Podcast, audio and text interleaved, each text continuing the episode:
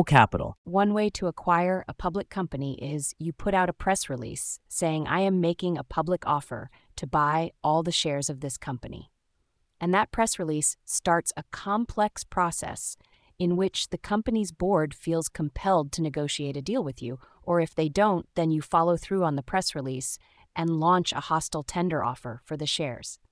The press release is a key moment in the campaign, the point where you go public, but it is preceded by lots of preparation and followed by lots of tactical maneuvering.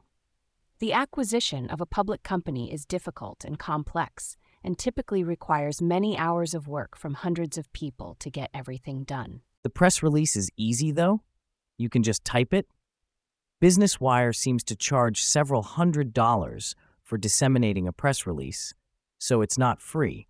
But if you pay Business Wire's fees, it'll be picked up pretty broadly, and everyone will think that you are launching your effort to buy the company. And so if you want to pretend to acquire a public company, you can just do the press release and not all the other parts. Why would you want to pretend to acquire a public company? The standard reason is market manipulation. You buy some stock in the company at a low price. You put out a press release saying, Fake Capital Management LP is buying this company at a 90% premium. People and or algorithms read the press release and buy the stock to speculate on the takeover. You sell the stock at a high price. We talk about this from time to time. I do not think it's the only reason, though.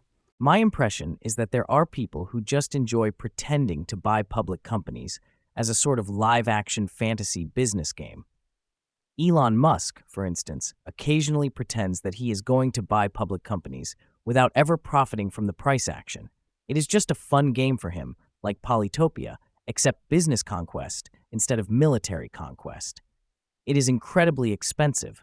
When he pretended he was going to buy out Tesla Inc., he was fined $20 million by the U.S. Securities and Exchange Commission. When he pretended he was going to buy Twitter Inc., he was forced to buy it for $44 billion. It is possible that nobody in human history has ever spent more money on a hobby than Elon Musk has spent on his hobby of pretending to buy public companies. He must really enjoy it. I find this very relatable. I remember reading Barbarians at the Gate and thinking, this just seems fun. And then later, becoming a mergers and acquisitions lawyer and then an investment banker. That is one rather unimaginative approach. Another approach would be reading Barbarians at the Gate, thinking it seemed fun, and then becoming a guy who puts out fake merger press releases. Anyway, a little after 5 p.m. on Friday, November 3rd, when WeWork Inc. was sliding into bankruptcy, but not quite bankrupt yet, it filed on Monday, November 6, a very fun press release came out on Business Wire. A sample. A proposal by Cole Capital Funds seeks to acquire 51% of all minority ownership shares of WeWork Inc for $9 per share in cash. Cole Capital Funds sent the following letter to the board of directors of WeWork Inc. We believe that it is in the best interest of WeWork to support our acquisition of 51% of all the outstanding shares owned by minority shareholders at a price of $9 per share and provide Cole with proper representation on the company board. We have consulted with God, legal, financial, and other advisors to assist us with this transaction we stand ready to proceed timely. See, when I was an M&A lawyer, I wrote a lot of press releases that were a bit like this, but in exactly none of them did I write we have consulted with God. Not standard in high-stakes public company M&A, but in fantasy M&A, you can consult with whomever you want. Have fun. That's why you're doing it, for fun. But Bloomberg's Patrick Clark reports a real estate investor facing scrutiny from lenders and investors is now the subject of a government inquiry into an offer to buy shares in WeWork Inc. The U.S. Securities and Exchange Commission has sent inquiries to Jonathan Larmore, the founder of ArciTerra Cos, about a November 3rd press release in which an entity called Cole Capital Funds said it was seeking to buy shares in the co working company at a significant premium according to a person familiar with the matter who asked not to be named, citing private information. The inquiry includes Larmore's trading history in WeWork stock and options, the person said. A company filing links Larmore to Cole Capital Funds, which was registered in October with the Arizona Corporation Commission. The real estate investor was already facing an SEC inquiry about ArciTerra, which had owned as many as 80 properties, including strip malls, people familiar with the matter said. In an interview, Larmore said that he planned to make all of the required filings related to his purchase of WeWork shares and that he couldn't comment further on the matter until he had done so. After the release was issued following the close of markets, the stock rose briefly. So, right, they are asking about his WeWork trading, and the press release does seem to have moved the stock. On the other hand, I don't know the answers about his trading, and if you were going to do this to pump the stock, why do it after the market closed on a Friday? Bloomberg tells me that WeWork stock closed at 8,355 that Friday and uh, reopened the following Wednesday after the bankruptcy filing. If you want to manipulate the stock and make a profit, do your press release at like 9:31 a.m. on a Monday so you can trade on it for a bit. Anyway, I hope he didn't buy much WeWork stock at $9 per share as he offered to. That company went bankrupt. Similarly, if you want to set up an exchange traded fund that will offer retail investors an easy way to invest in some cryptocurrency, there are many steps, but one of them, one of the first public steps, is to file paperwork with the Delaware Department of State to set up the trust for the ETF. If you want to pretend to set up a crypto ETF, you can just do that. Again, you probably pay about a three digit filing fee and not do the rest. If you file for Matt's Ripple ETF Trust, no one will care though. Pretending that you will set up a crypto ETF is worthless. The move is to pretend that BlackRock will set up a crypto ETF. Bloomberg's Vildana Hajric reports A filing for a BlackRock Inc. fund based on the cryptocurrency XRP showed up on the official Delaware website that registers investment trusts incorporated in the state, triggering a brief rally in the token. The only problem is that BlackRock wasn't the one who submitted it. The Delaware Department of State's Division of Corporations website which lists some other trusts the asset manager has applied for previously, showed details for something called the iShares XRP Trust, registered to BlackRock on Monday. A spokesperson for the asset manager, however, confirmed that it's false. XRP briefly spiked almost 13% as news about the fake filing made its rounds on uh, X, the social media platform formerly known as Twitter. It gave back those gains to trade lower on the day. The token is one of the largest cryptocurrencies, ranking fifth on the CoinGecko website, though it's lesser known than Bitcoin and Ether. Why would you want to pretend that BlackRock is setting up an XRP ETF? I suppose there is some outside possibility of you enjoy trolling people on Twitter and are willing to pay a bit of money to do that. But realistically, it's market manipulation.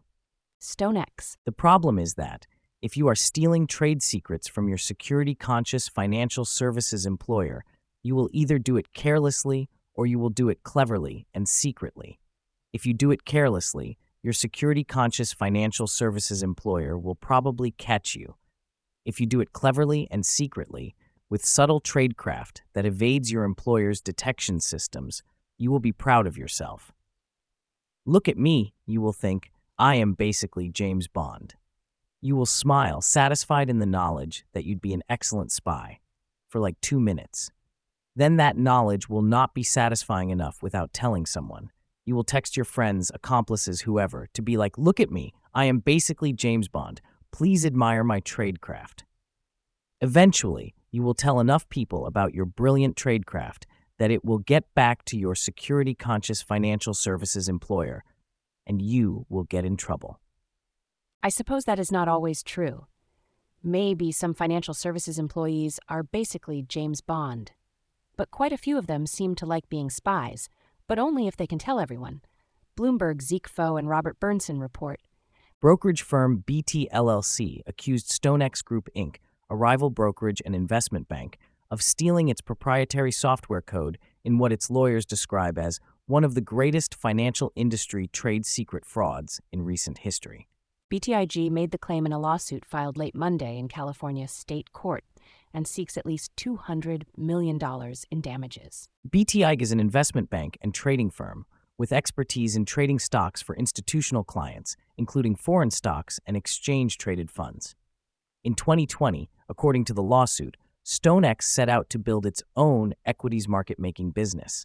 But to do so, the firm recruited several key BTIG traders and software developers. Some of them stole BTIG's proprietary computer code and took it with them to StoneX, according to the suit. BTIG accused its rival of lying about the misconduct, even when confronted with evidence. Here is the complaint, which is really everything you could hope for in a case like this. Several pages are entirely blacked out by redactions, for instance. One BTIG engineer, Evan Pfeuffer, allegedly did some pretty good tradecraft to extract code secretly.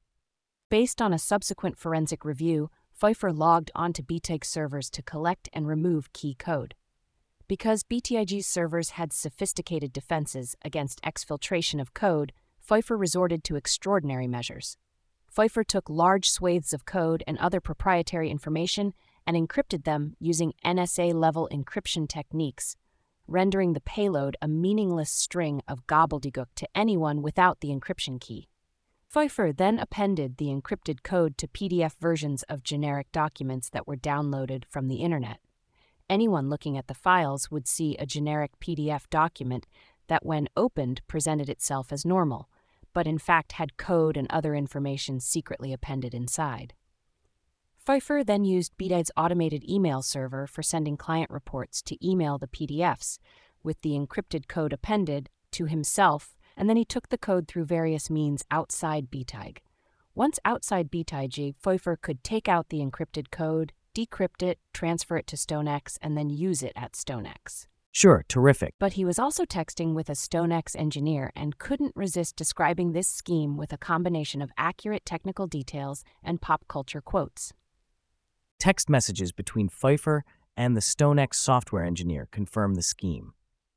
On February 8, 2021, days after Pfeuffer resigned from BTIG, the StoneX engineer asked for you a PDF for your stuff, to which Pfeuffer responded, Ah, didn't realize what we were taking about.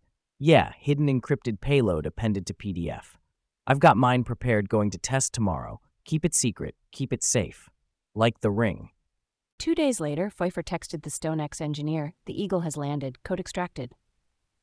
If you find yourself saying, keep it secret, keep it safe, about the encrypted trade secrets that you laboriously smuggled out of your security conscious employer, in a text message, something has gone wrong. A lot of what is going on here is sort of a standard poaching dispute. A BTIG employee left for StoneX to build a competing business he naturally brought over some of his BTIG friends, and so there are arguable violations of their various non compete and non solicitation clauses. Also, whenever this happens, the jilted employer can say, and you brought your knowledge of our trade secrets and computer code with you.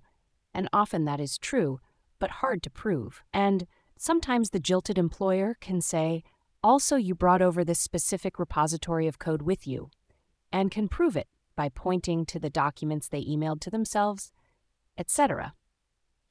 And then it has a more compelling case, though even there the other side can argue things like it is not actually rocket science to build a computer program to quote equities, and what these guys took was not really a valuable trade secret.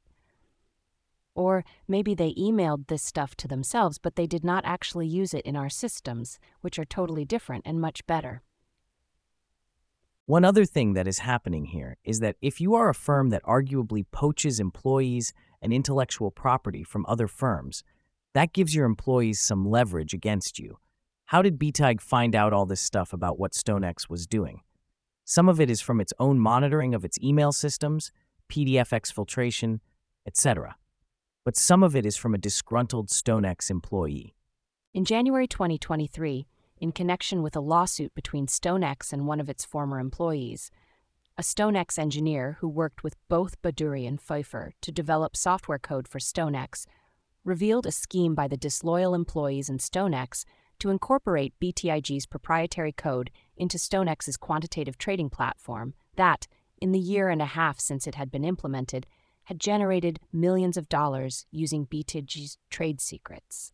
Specifically, the whistleblower explained that Pfeuffer incorporated BTIG's proprietary code into StoneX's Tampa software code, a critical component of StoneX's market-making applications system.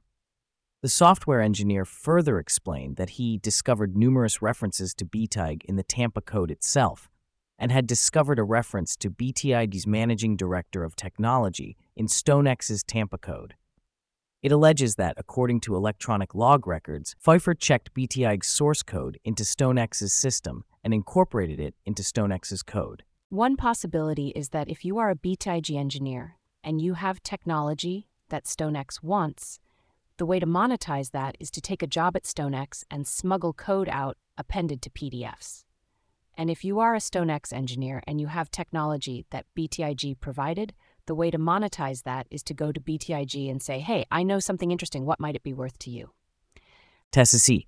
A stablecoin is a way to hold US dollars or euros, etc., in a way that is convenient for crypto. You buy cryptocurrencies on some crypto blockchain and hold them in some crypto wallet. A stablecoin is a cryptocurrency on a crypto blockchain in a crypto wallet, but it is worth a dollar. People want this for two main reasons. One is that if you trade a lot of crypto, you will sometimes close positions.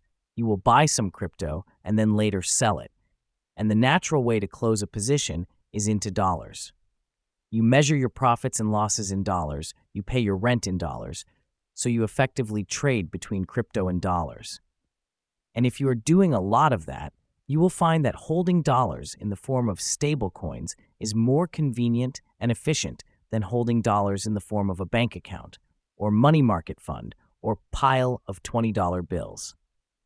Your stablecoin dollars live on the blockchain and are instantly transferable for crypto within the crypto system. Your regular dollars live in a bank that might be slow or fussy about transferring them to a crypto exchange.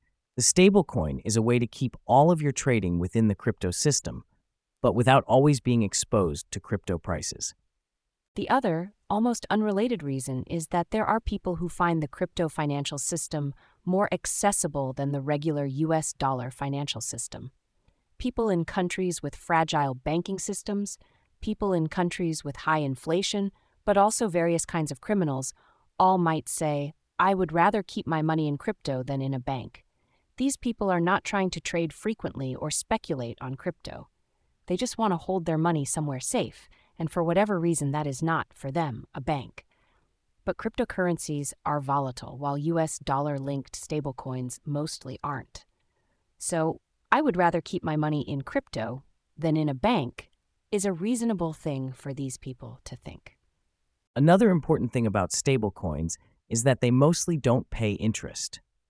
The main mechanism of a stablecoin is that you deposit dollars with a stablecoin issuer they give you back a stablecoin, a token on the blockchain, and they put the dollar into a bank account, or treasury bills, or Chinese real estate commercial paper, or whatever.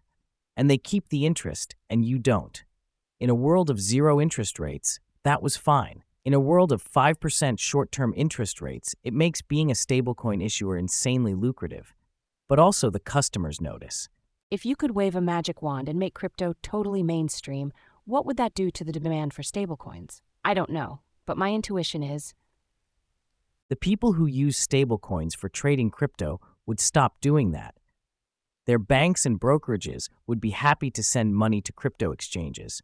The rails for converting dollars into crypto would be fast and highly functional, and it would be equally convenient for a crypto trader to hold dollars in a bank or in a stablecoin. But the bank pays interest and the stablecoin does not the people who use stablecoins because they are unbanked would still very much want to do that. Embracing crypto within the regular US financial system would not help them. Perhaps it would hurt them. I don't know exactly what it means for crypto to be totally mainstream, but if it meant that all of crypto was run out of big regulated financial institutions, then people who are unbanked now would be uncrypto banked in that world. But if they could still get 0% yielding stablecoins, but not bank accounts, they'd still want that. Two big stablecoin issuers are Circle, whose token is USDC, and Tether, whose token is often called Tether or else USDT. Circle is a US company that is sort of a bet on crypto being mainstream and regulated and respectable. Tether is exactly the opposite of that. Circle keeps its dollars at US banks. Tether keeps them in a mystery, but it says mostly in US Treasury bills. Yesterday, Bloomberg's Olga Kharif, Sidhartha Shukla, and Emily Nicolle reported on Circle's problems of which the main one might be that it is too mainstream and thus too easily substitutable with bank accounts. Circle's main product, the crypto stablecoin USDC, is losing ground to chief competitor Tether's namesake token, eroding its importance in digital asset markets. Circle is based in Boston, and Tether is registered in the British Virgin Islands. USDC is widely used in the US through exchanges like Coinbase Global Inc., which owns a minority stake in Circle. As yields on US Treasuries soared toward 5%, many USDC holders swapped it for dollars to take advantage of those high returns, said Kyle Samani, co founder of crypto investor Multicoin Capital. Most people who have access to USDC have access to US dollar bank accounts, so they naturally convert USDC to USD to accrue that yield, Samani said. However, most people who are holding USDT do not have access to USD bank accounts, so they don't care about the foregone yield. If you can easily move between banks and stablecoins, and banks pay 5% interest, you'll move to a bank. If you can't do that, then Tether gets to keep the interest. MTM. Apparently, a lot of the readers of this column are Danish. Or I suppose my readers are just very up on international mortgage market structure. Anyway, I wrote yesterday about the fact that U.S. homeowners have something like $1 trillion of mark to market gains on their mortgages, but that you can't do anything about it. Really, I wrote, the tempting product is You have a $500,000 mortgage that is now worth $287,000. You go to your bank and say, I'll give you $300,000 for it. The bank is like, Fine, okay, that works. But I said, you can't do that. For one thing, your bank probably sold your mortgage. For another thing, this trade would crystallize a big loss for the mortgage owner that it might not yet have booked. For a third thing, U.S. 30 year mortgages don't really last 30 years, so no bank would be willing to accept the discounted value of the mortgage cash flows over 30 years. Quite a lot of readers pointed out that in Denmark you really can do this. Here's a New York Fed report, and here is a Karstead Rosenberg client briefing. Borrowers may redeem their mortgage loans at any time without negotiating the price, as prepayment may always take place at the prevailing market prices. Danish mortgage borrowers may terminate their loans by buying back the mortgage bonds in the bond market and delivering them to the mortgage bank. This option is referred to as the delivery option or the buyback option. The buyback option applies to all mortgage bonds, whether callable or non callable. The buyback option is a special feature of the Danish mortgage finance system, and borrowers therefore always know the ISIN codes of the bonds behind their mortgage loans. The buyback option constitutes a significant difference between the US and the Danish mortgage finance system. The US system only allows mortgage loan prepayment at par 100. Well, that's nice. Obviously, if you translated this to the US system and you had a 3% mortgage and rates are now 8%, you'd be buying back your mortgage at some market price that is lower than par but higher than the value of your mortgage cash flows over 30 years, discounted at 8%. Because the U.S. mortgage market assumes that 30 year mortgages have an average life that is much shorter than that. Still, you'd get a big discount. Several other readers emailed me to say some variation on, I tried this on my bank, but it did not work. Move to Denmark, I guess. Things happen. Schonfeld ends Millennium Partnership talks, secures billions elsewhere. UBS warns IT migration is biggest risk in Credit Suisse fusion. How real estate brokers are reacting to the historic commission verdict. U.S. federal pension fund to exclude Hong Kong investments. FTX sues crypto exchange Bybit to recover $953 million in cash and assets. Wall Street is tapping women, minority owned banks for billion dollar bond deals.